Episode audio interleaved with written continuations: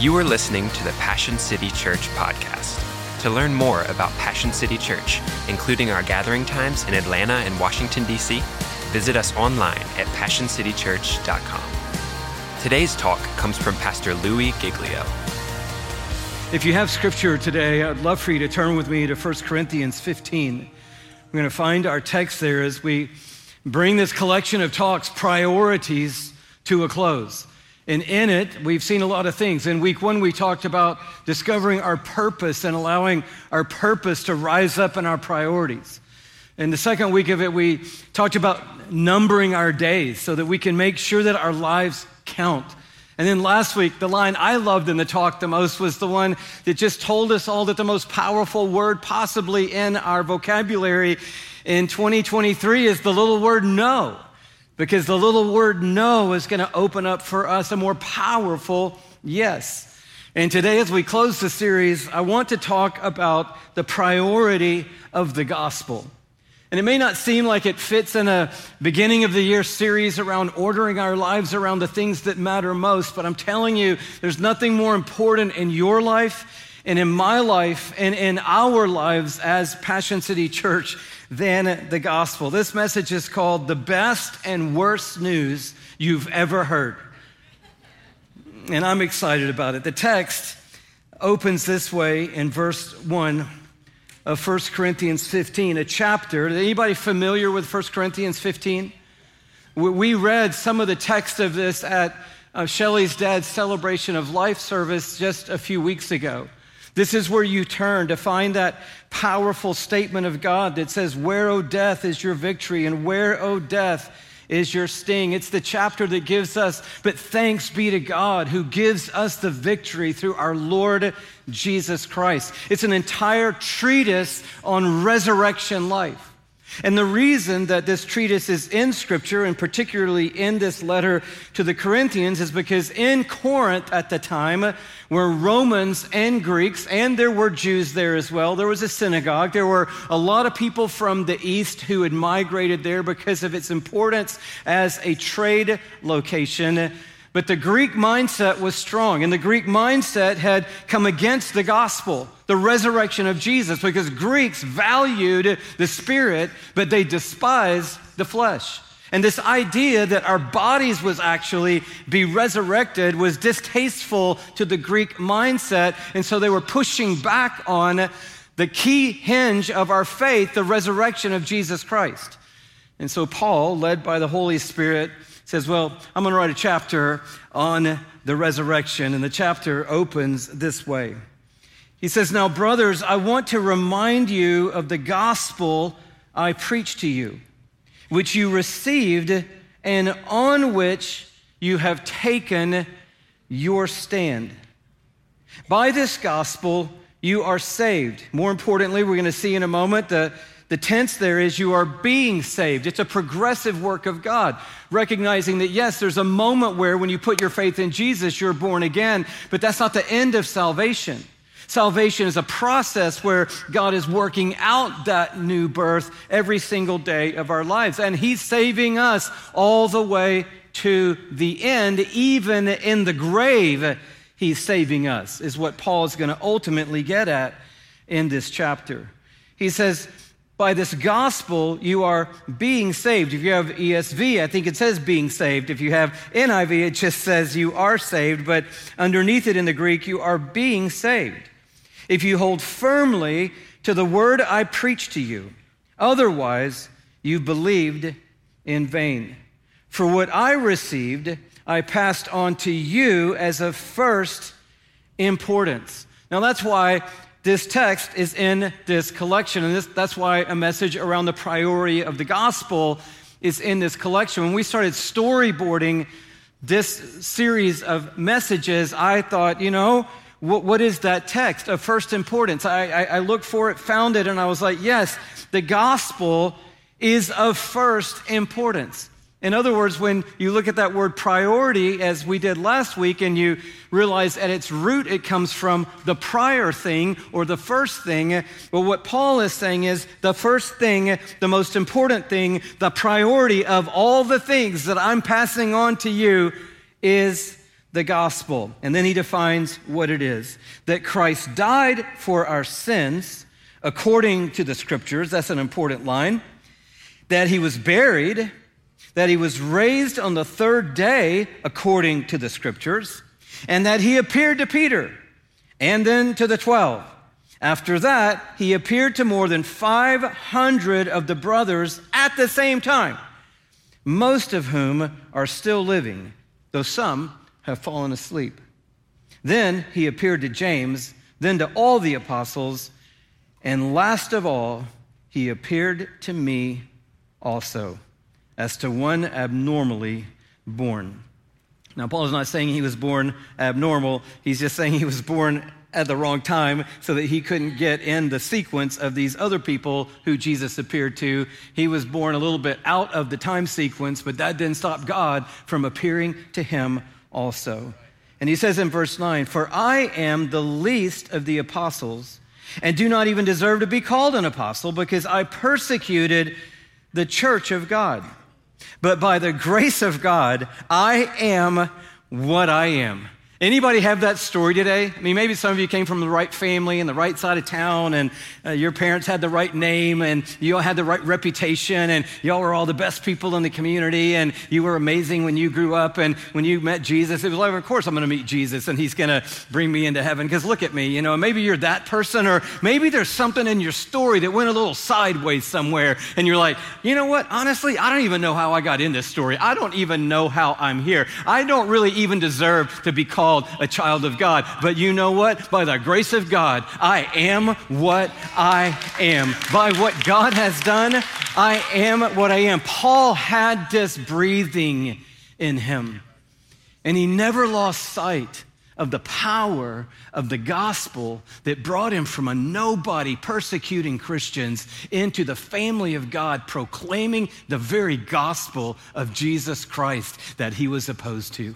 He knew the power of the gospel. Therefore, when you read his life, there were a lot of things that were important to Paul, but nothing took priority over the gospel. Not in him personally and not in him publicly. He was stuck on the gospel. It was his priority.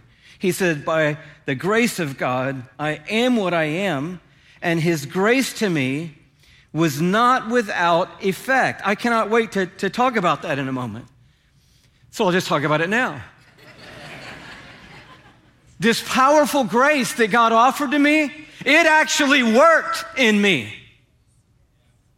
This powerful grace that I got invited into, I didn't waste a bit of it. I didn't waste an ounce of it. I took hold of all of it, and it has done its thing in me and through me.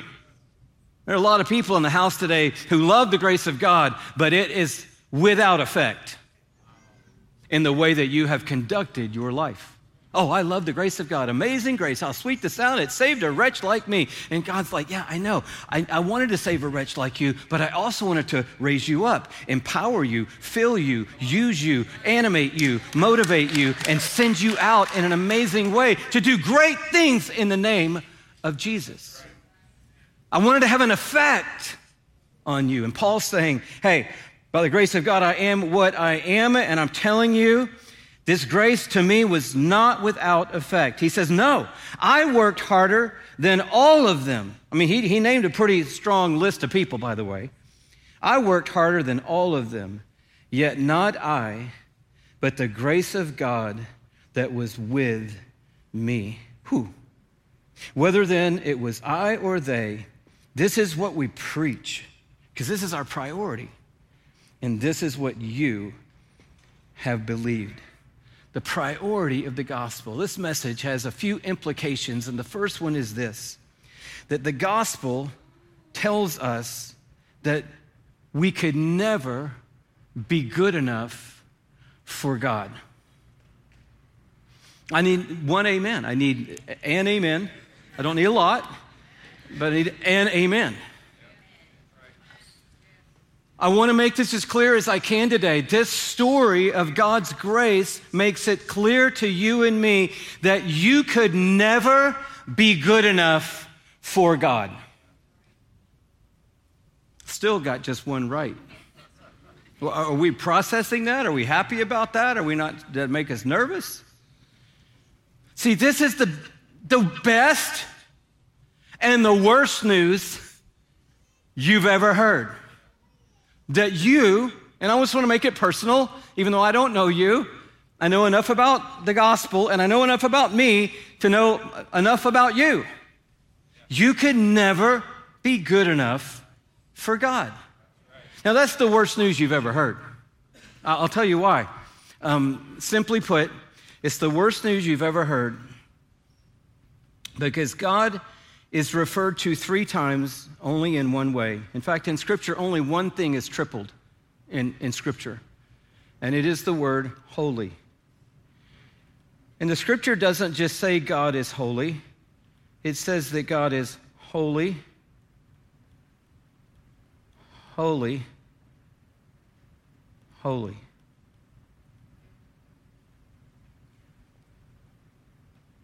Why? Because God wants us to fully come to terms with the fact that He is perfect and righteous and spotless and radiant. And He is, the word literally means other than us. He dwells, the scripture says, in unapproachable light. He is seated on a throne of thrones, and lightning and thunder, they peal forth from his throne. At the sound of the seraphim who cry, Holy, holy, holy, the doorpost of the temple shook, and the whole temple was filled with smoke. And when Isaiah had this vision, he fell down on the ground and he said, Woe is me. And what God wants us to understand today is that you can't try your way to a God like that. See, the first thing, if priorities are about the first thing, well, here's the first thing. The first thing is God created Adam and Eve, and they disobeyed him, and the penalty of that was death and separation from God and the paradise that he put them in. So, from the very beginning, our major problem has been getting reconnected to God.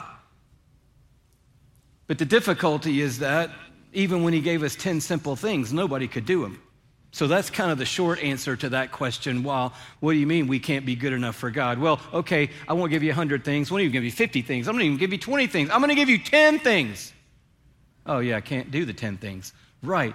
I didn't give you the 10 things so I could know you can't do the 10 things. I gave you the 10 things so that you could know you can't do the 10 things, so that you could know you can't be good enough for God.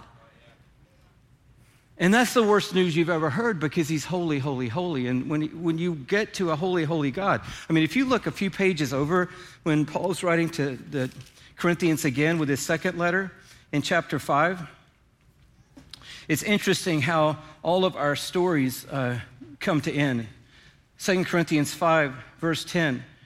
For we must all, keyword, appear before the judgment seat of Christ that each one may receive what is due him for the things done while in the body, whether good or bad.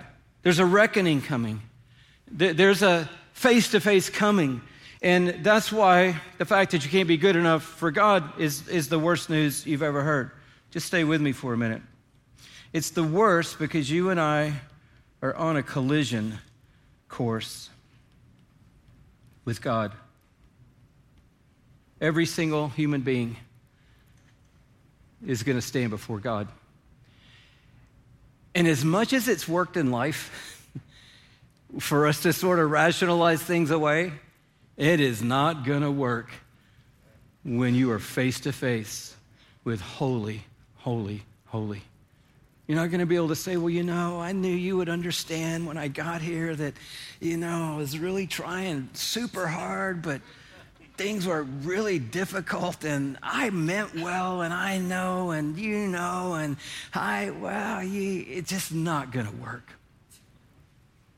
And God wants you to know that. And Paul wanted the Corinthians to know that. The Corinthians were a lot like us. Corinth is uh, in Greece, and it's on a little isthmus. That's a hard word to say. A little skinny piece of land where there's water on both sides, and ships would come from one side, and they didn't want to go all the way around all of Greece, so they would stop there. And the little ships, they would put them on things that had rollers, and they'd roll them across the little isthmus to the other water. And the big ones, they just unload them and take the stuff across and reload it onto another ship. So you got people coming in here from all over the world. It was kind of the Las Vegas, if you will, of the ancient times. It was a city that was celebrated and known for its immorality. And that immorality had worked its way into the church. So, the first few chapters of First Corinthians, you see Paul addressing a lot of these issues in the church. It was a cosmopolitan city where people would come, and a lot of things were just incredibly evil there. There, there, was a temple on, on the top of a hill there, and that temple was served not by pastors, but by prostitutes. And that was just what Corinth was known for. And so this letter isn't written to a little, you know, knitting Bible study group, you know, not that there's anything wrong with that. It was written to a real topsy turvy urban jungle. And in it, Paul is wanting to communicate to people hey, all of this, all of this is headed towards holy, holy, holy. And so God wants you to know that. And, and, even though it looks like the worst news because you're on a collision course with God, I also want you to know in some ways, and Paul helps us see this, it's the best news you've ever heard. You're like, Louis, how can the fact that I cannot be good enough for God be the best news I've ever heard? Because it gives you freedom today to know that right here today, you can stop trying. You can get off. I can't draw a really good hamster, but you can get off. That looks like a turtle. They look a little more like a hamster now. The good news is if you're on the hamster wheel, you can get off because you're not going to get good enough for God. You're not going to do enough religion. You're not going to do enough good deeds. You're not going to do enough self improvement. You're not going to put enough checks on the good column to outweigh the ones on the bad column. That's not going to happen. So if you are trapped either on the treadmill of religion or on the hamster wheel of thinking, man, if I can just do a little bit more, maybe I can, you know, make it into the presence of a holy God, you can't. So you can you can take that as good news today and say, wow, I can just quit trying to be good enough for God because if I'm trying to be good enough to earn my standing before a holy God, that's not going to work. But here's the thing you are still um, on a collision course with God. So you can get off the wheel, but you can't get off the collision course with God. And so somehow, both of these all have to resolve somewhere. And where are they going to resolve? They're going to resolve in the gospel. yeah, thank you. Multi talented. They're going to resolve at the end of this chapter 5 in 2 Corinthians, where Paul writes God made him, Jesus, who had no sin, to be sin for us, so that in him, in Jesus, we might become the righteousness of God. You say, Louis, I thought God was gracious, and this holy, holy, holy is scaring me. Well, God is gracious. And you don't have to be scared by the holy, holy, holy, because He is holy and He is gracious.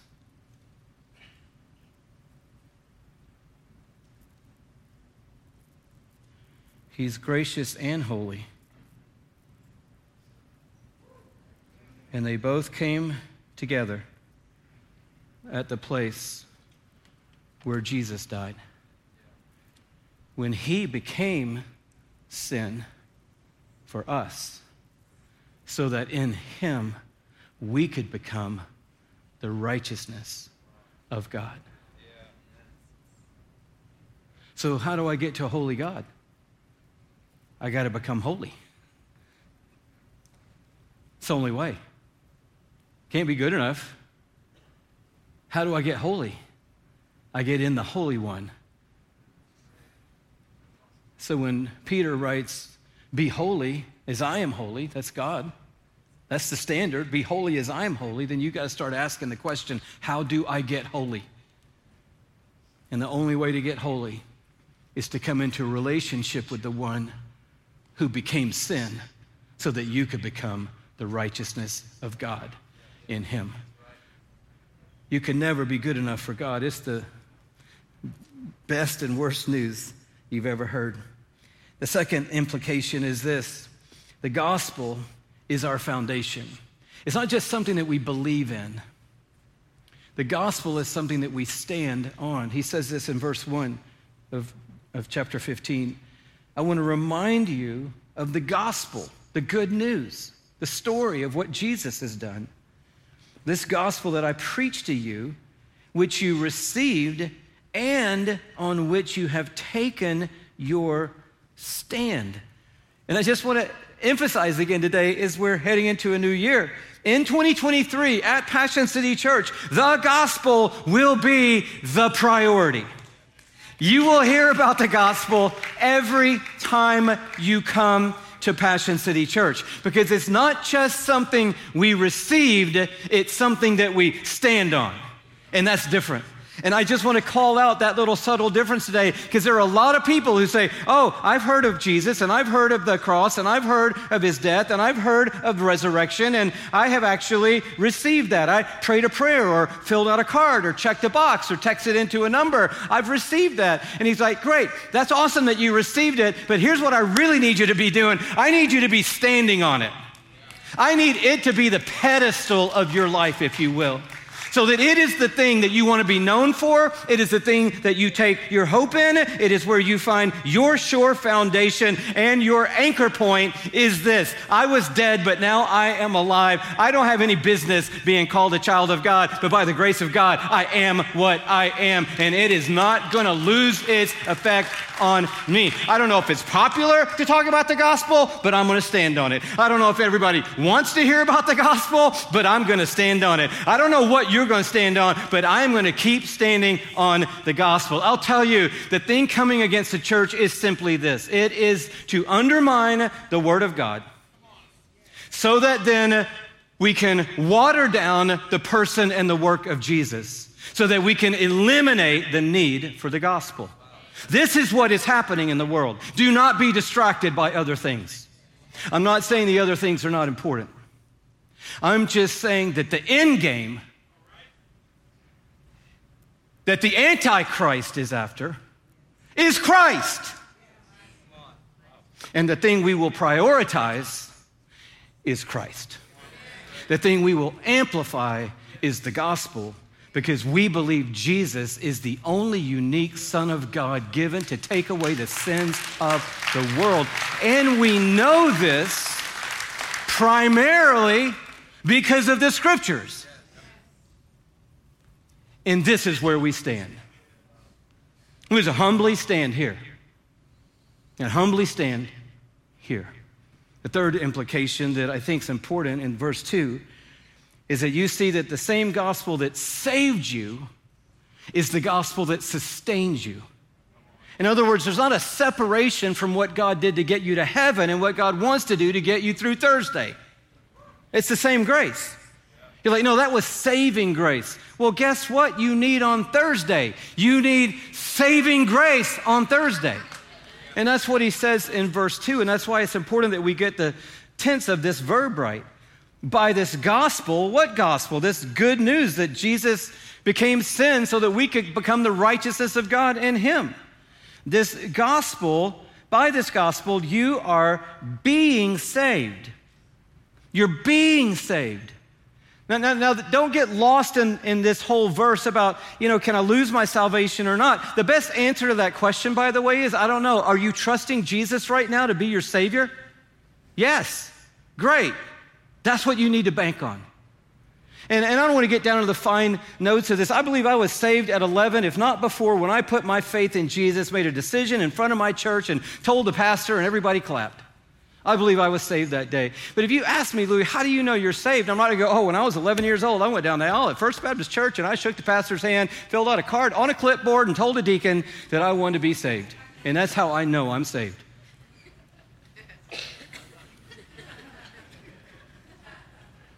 No, I would say I, I know I'm saved because I'm a 64 year old man standing here before you today, putting my entire trust in the finished work of Jesus to bring me into a new relationship with God, to make me holy, and to bring me out of the grave and into the presence of God. And if you have any other story than that, I, I can't really get around and applaud that. I'm sorry. Well, I, you know, I don't know where I am right now, but I know when I was eight, you know, I prayed a prayer. I'm like, man, I'd be more focused on where you are right now than where you were when you were eight and you prayed a prayer. You were eight months old and they prayed one over you. God is putting the gospel before you. And He doesn't want you just to hear about it, doesn't really even want you just to believe it and even receive it. He wants you to stand on it, and He wants you to know that it is operational power and the same power. I'm telling you, we are far more confident in God getting us out of a grave and into heaven than we are getting us through the business meeting we got to go through tomorrow.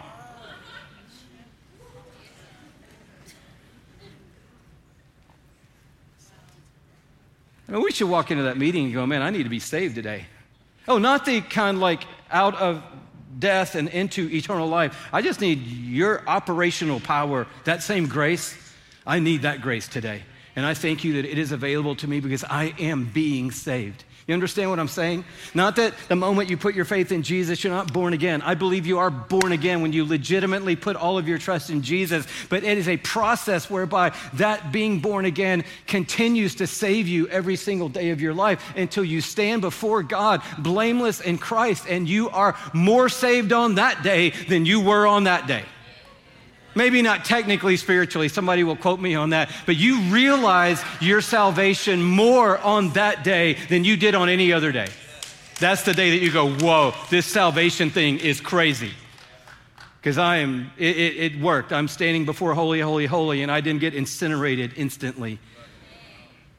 But I was covered by the grace of God. God wants you to know that if you believe his grace is powerful enough to get you to heaven. Please believe it's powerful enough to get you through the season that you're in right now. The fourth implication is that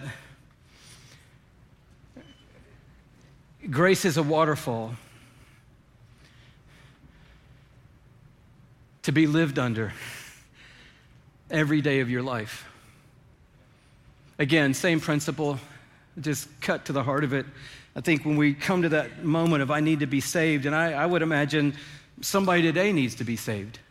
You, you know, if the Holy Spirit really gave us revelation sight about the gospel and our participation in it, I, I would suspect a hundred people, hundreds of people would get saved today because you're like, I've been around it. I, I like it. I, I, actually received it. I did fill out one of those things at some point, or I did text something in, but I, I don't know for sure if I could say 1000% right now, I know that I am fully trusting Jesus' finished work for my salvation now and every single step of my life. And I want to make that clear because I see the gospel. But I, I also want you to know that in that first moment, we, we, we believe, wow, God is forgiving me of all my sins. And we might even tell somebody that. I, I became a Christian. I was born again. I, I got saved. Uh, God forgave me. I realized what the, the work of the, of the cross was when it was laid over my life. And I'm like, man, Jesus forgives. But then from that moment on, people live out of a sense of religion or under the tyranny of shame and guilt. And I'm telling you, God wants the gospel to have its full effect on you. And if there's one thing that we're going to say no to from our priorities talk last week in 2023, may it be that somebody says no to the master called shame. No to the master called, I don't know if I'm ever going to, you know, measure up to God. And I don't mean that in the sense of being good enough to, to stand in the presence of a holy God. I mean just whether or not God ever really approves of you or not. And some of us are living behind the eight ball of guilt and shame, and we don't feel like we're really good enough to even belong at the table with God. And he's saying, No, I want you to understand what Paul said. I am what I am by the grace of God, and I'm going to let this grace have full effect. That means I'm going to get in the river of God's grace, and I'm going to let it carry me on through my days as a loved, forgiven, accepted, welcome son or daughter of God who's been washed clean, made brand new, got the Holy Spirit living inside of me, calling me up to become everything that God intended me to be and conforming me to the very likeness of Jesus Christ. I am saved, and because of that, I am free from the tyranny of guilt and the inferiority complex of never thinking that I belong at the table of God. It's like going to Victoria Falls. Shelley and I've been there a few times where Zimbabwe and Botswana come together, and this massive river is coming over the falls. And it's so expansive that there's just a mist there. You can be a half mile away, and the, the mist will blow on you because the amount of water that's coming over this sheer drop into this gorge, and it's just mist rising up. The roar is there, and then the river is formed, the Zambezi River, and it is class four, class five, in above class, off the chart class rapids. I don't know why we went down it in a raft that you blew up with a pump and air, but we did. And I'm telling you, the whole way down it, it's nothing. I mean, there are a few calm places, but those are just to recover and put bandages on things that got injured in the last thing you went through. And it is so powerful and so forceful. And God is saying, This is my grace. And your life. You can just, if you're standing around it, the mist is going to get on you. If you're standing around it, the sound of it is going to rattle you from the inside out. When you get in it, it's a current that's going to take you downstream with the grace of God. You're in the river. You're not rowing upstream going, God, I hope you love me. God, I hope, I hope you love me. God, I hope you can accept me and I hope I'm okay. No effect. Turn the boat around and let the current of the finished work of Jesus get down inside your bones and move you through life.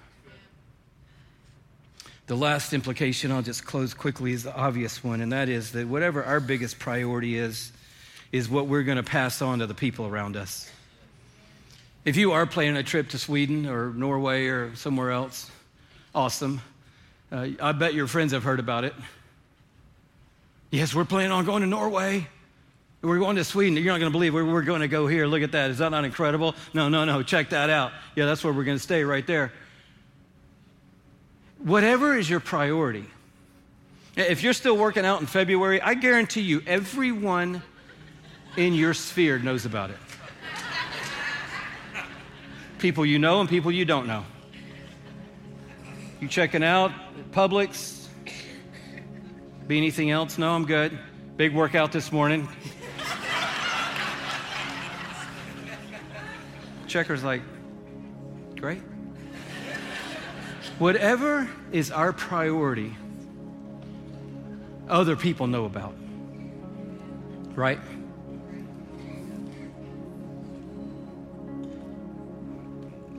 I hope and pray that the gospel will become our priority in 2023.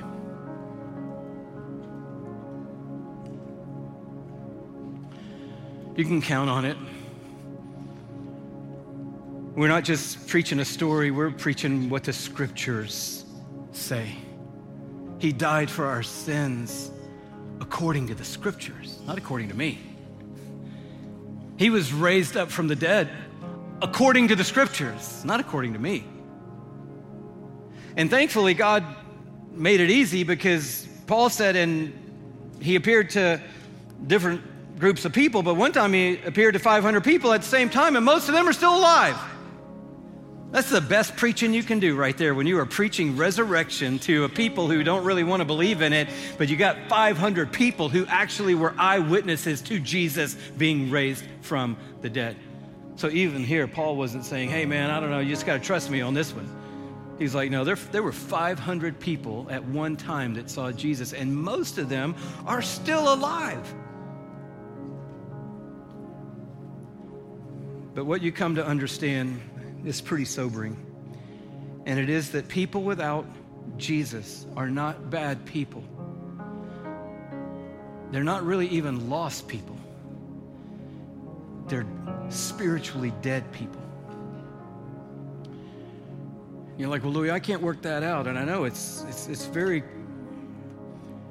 um, convicting. Say, well, th- this is all good for me, Louie, and it's all good for us here at Passion City Church. But you know, that. Can I just encourage us that this letter was not written to us? I mean, it is, but specifically, it was written to Corinth in Greece, in the middle of the greater Mediterranean, on a little isthmus of land which is not too far from Athens, which was the intellectual center of the world, written by a man named Saul who came from Tarsus, if you didn't know, which is one of the cities in the earthquake stricken region of Turkey. His home. So, this message, this message is for everybody. Holy, holy, holy created everybody. And his will is that they all will come to know this gospel. And so I'm telling you, it has got to move up my priority list. And in 2023, I've got to be found in it, on it, being saved by it, being animated by it. But I've got to be found praying for people without Jesus. And if that's not on the top of my priority list for this year, then please tell me what is. And I want to be like my brother who said, For what I received, I passed on to you as of first importance the first thing on my list of things is what I received. I want to pass it on to you.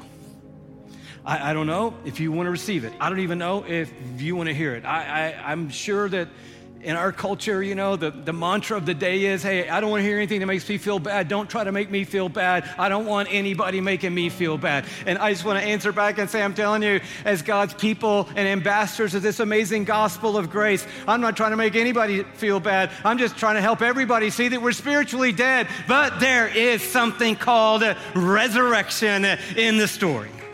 And his name is Jesus. And he brings me to life spiritually now, and He brings me to life physically at the end of this story, and He brings everyone to life that puts their hope in Him. I want to pray for people without Jesus at the top of my list, and I want to pass on the gospel at the top of my list. And I wonder, can we lean into that, Passion City? Can we lean into that today? We are going to be a church that prays for people who don't know Jesus. Like their eternity depends on it.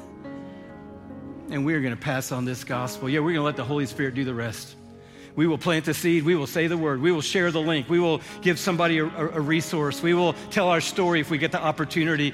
There's a, there's a hundred ways you can tell the gospel story to someone that you love and are praying for.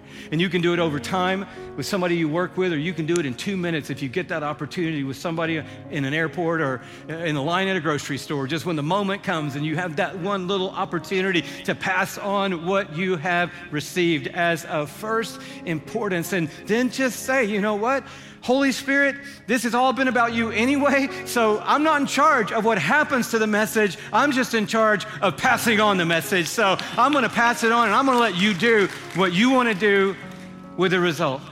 But I'm going to pass it on, believing that a lot of people are looking for peace. They already know the best and worst news they've ever heard is that you can't be good enough for God. They're just wondering how you get peace about the resolution of those two things. And to see how a holy God and a gracious God can be the same God, especially when you see them in the face of Jesus giving his life for us on a cross, buried and raised from the dead by the power of Almighty God. I invite you to the gospel. And I invite us to prioritize the gospel. In Jesus' name. If you were encouraged by today's talk, be sure to rate us and hit subscribe Spotify, iTunes, or wherever you stream your podcasts. To experience other talks, videos, and live gatherings, visit us online at passioncitychurch.com or download the Passion Movement app. And again, Thanks for listening to the Passion City Church podcast.